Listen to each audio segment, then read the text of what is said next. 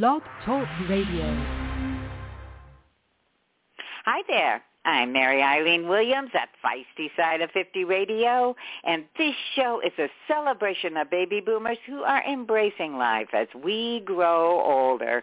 Yet as revolutionary as we like to think our generation was, younger women are inspiring us with their honesty and courage in sharing their personal and sometimes painful challenges in the hopes of helping others.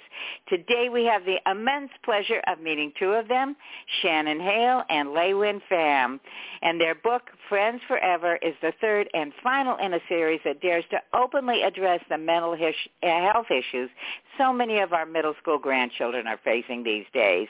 Their message is an important one, and I'm thrilled to welcome both of you. Hi there, Shannon. Hi there, LeUyen.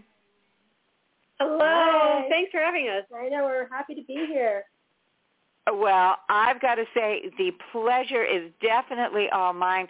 I want to start out by congratulating you both. The book is an incredible resource for middle school children, but as I mentioned before we went on air, I read it, I loved it, I related to it, and your message is, again, uh, you know, it's one of real challenges, but it's such a delightful read as well. So Shannon, I'd like to start with you because you uh, are have been very open upon about drawing upon your own experiences, and if I'm correct, you got a little bit of bullying in school, had some anxiety and depression, and all that stuff, which again, so many young people have. But you decided to share that message. So let's begin with an overview of the series and, of course, this wonderful book, Friends Forever. Thank you so much. Yes, Real Friends was the first one, and I never thought I would write a memoir. I'm primarily a novelist, but I was watching my kids go through struggles uh, with friendship, and I had a lot of struggles with friendship and an older sister when I was their age, and I wanted to tell them about it. And their favorite kind of book at the time was graphic novels. So I thought if I wrote a memoir that was a graphic novel, they could read about my struggles and feel less alone. I didn't know that it would take off in such a big way. I've been overwhelmed by how many people feel like, wow, this is your specific experience is like my specific experience. And we're all just so connected because we've all been even though we don't have the exact same circumstances, we have felt these same feelings and had similar challenges. So Real Friends is really about third to fifth grade. Best Friends takes place my sixth grade year, and the new one, Friends Forever, is eighth grade. Well, and boy, as I said, I, when I was reading it, you know, it's been a few years since I was in middle school, but it brought all of that back. So this is not only a book for middle school children. This, uh, are you grannies out there? Pick it up and read it first before you hand it off to your granddaughters. LeUyen, you're you are such a talented artist. I mean, my gosh, how? I mean, how was it like to work together so closely and be able to present Shannon's story in such a colorful and delightful way. You know, I'm going to say this honestly. Uh, an illustrator's books is only as good as the words that they're putting out there. Uh, Shannon wrote such a compelling story that I just attached to so quickly. Uh, besides the fact that we're really good friends in real life as well, uh, these stories just made me understand Shannon from a much better angle as kids. And, you know, it turns out that I have very similar experiences to her and I, I felt sort of a responsibility to make sure that what was coming out in the page was truly how she felt, truly how so many kids feel in those situations. Um, it's, it's a tough thing to do. Graphic novels are definitely really hard for both the writer and the illustrator. Um, the illustrator mostly because there's just a whole lot of drawings to do, and there's there's no escaping in yeah. them. There's not a, a panel you can sort of do okay, and it doesn't. All the images have to work, or else it becomes unbelievable. It pulls you out. So it's a it's a lot of work, but in the end, um, because I'm trying so hard to make sure that I'm representing Shannon well, I think it, it definitely pulls my game up to, to, to, to want to draw better, to want to express the emotions better, understanding that kids, they're, they're going to get half of the story through the illustrations. Shannon can't write. Uh, Shannon sat down and was depressed and sad because her friend did this. You have to draw that. You have to show that, and it becomes a a challenge to try to communicate things that are nonverbal, and, and that's really what, what makes graphic novels such a difficult medium and such a rewarding medium at the same time. Well, LeUyen, if I might say, you nailed it. You nailed it. And actually, both of you did. And this question is to to both of you. You mentioned your friends, so tell us how your friendship began. Because boy, not only did you blend your talents, but this had to have been a very intimate back and forth. Oh, you know, I think eh, the friendship is probably my favorite part of this whole yeah, thing. Yeah, I, I don't know that I could have done this with just anybody. I, I keep thinking of I've, I've done other graphic novels and the intimacy that we have in the making of, of these books. It's, it's one. It's brought us closer as friends for sure because we have to discuss so much of what's happening. It's almost like we had to give therapy to each other growing up as a thirteen year old. For sure, yeah. It it really was. But I think this was such a hard this was such a hard book for me to write. To have a to have a companion in that, Yeah. I think this would have been really hard to write as a novel because when when I knew I was writing to LeUyen, to my best friend on the other side of that page, I knew she was going to catch me gently in her hands and hold my heart in her hands and take care of me.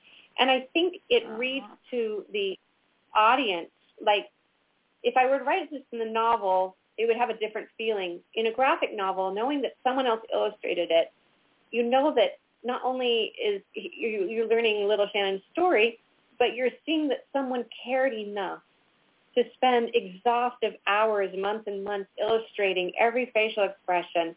And you know that there's already compassion and love and acceptance of this story. And I think kids can feel that. They can feel LeUyen's compassion for little Shannon and her troubles.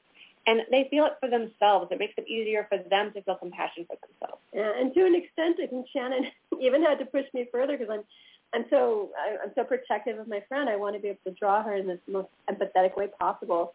And Shannon, as the author, would come in and she'd have to put on her au- author hat and say, "You're being too nice to me in this illustration. you have to be a little meaner to me here. You have to show me as I really was." And, and it, it, do if you don't want to, but you there you go. Uh, well, and I have to say, as one of my favorite parts of the reader actually came at the end of the book when both of you shared very intimate details. You know, the the story, of course, was wonderful, and the you know, again, the illustrations incredible. But I also really appreciated your honesty at the end of the book, and and then the the photographs you shared of the of yourselves in middle school and all. It was just, I mean, it, it like I say, it's a it's a book for all ages. It truly is. But I want to say too, I know you've been getting a lot of praise from literary critics and all that, but the most meaningful praise of all has probably come from the young people that are reading your books. So what have some of your readers told you about how your books have affected them? Oh, you know, I'm gonna I'm gonna answer because Shannon doesn't do this for whatever reason. But I've gone on tour a lot, and whenever I go on tour with Shannon, and we're touring for these books specifically, the kids that come up and they're you know they're emotional and they're hanging on to these dog-eared versions of the book that you know they've read so many times over. Um, I'm watching Shannon. I'm I'm really protective of Shannon, but there was a, I remember one time we went into a bookstore and there were a group of kids and they were all sitting, you know, anxious for Shannon to start talking and Shannon asked the question like, so how many of you guys have read the book? And you could see all the kids raising their books up. Some of them have been read so many times, and it was just overwhelming. Shannon started to cry, and, and I had to step in and just protect her. but it was, it, I, I think it's, it's got It is-. It is so overwhelming. It was like, well, these books are me opening up my heart and exposing myself at my most vulnerable. And that's a scary thing. Kids that are the age of, of I was in the book, like except little Shannon, it was it was honest, you know, it was like this honest reaction that really overwhelmed me and um, gave me so much hope. I think I just love kids so much. and this has been such a rough couple of years for kids and teens. Um, I, I feel like the best thing we can do for them is give them books where we're saying we see you, we validate your feelings, you are enough as you are. You know, be kind to yourself. Treat yourself as you would treat your best friend. Oh my gosh, this 10 minutes has just flown by. And speaking of crying, I'm about in tears too. You have inspired me so much. I just want to thank both of you. I know you've got a lot of people to talk to today, so I won't keep you longer, but I could for sure because it really, it was a delightful read for children of all ages, I will say. So thank you again for sharing your thoughts, your creativity, and your wonderful message with us. Oh, thank you so much. Yeah. You are a delight. That's very kind of you. It's so much fun to answer your questions. Well, back at you. And hey, we're all out of middle school now, so we can just relax.